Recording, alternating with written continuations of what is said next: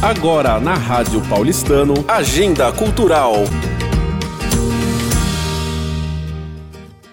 Trabalhar com palavras se presume saber dizê-las, mas também saber ouvi-las. Para melhor dizê-las, é necessário primeiro aprender a ouvi-las, não só por aqueles a quem elas se destinam, mas também por aqueles que as dizem. Há muitos cursos de oratória, mas não se conhece nenhum de escutatória. Toda gente quer aprender a falar, não há preocupação em aprender a ouvir. Sabemos que não é bastante ter ouvidos para se ouvir o que é dito.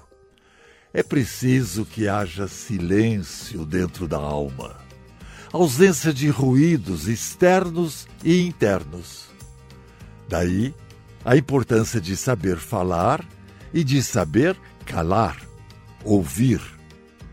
A comunhão se dá quando a beleza de fora e a beleza de dentro se juntam num contraponto.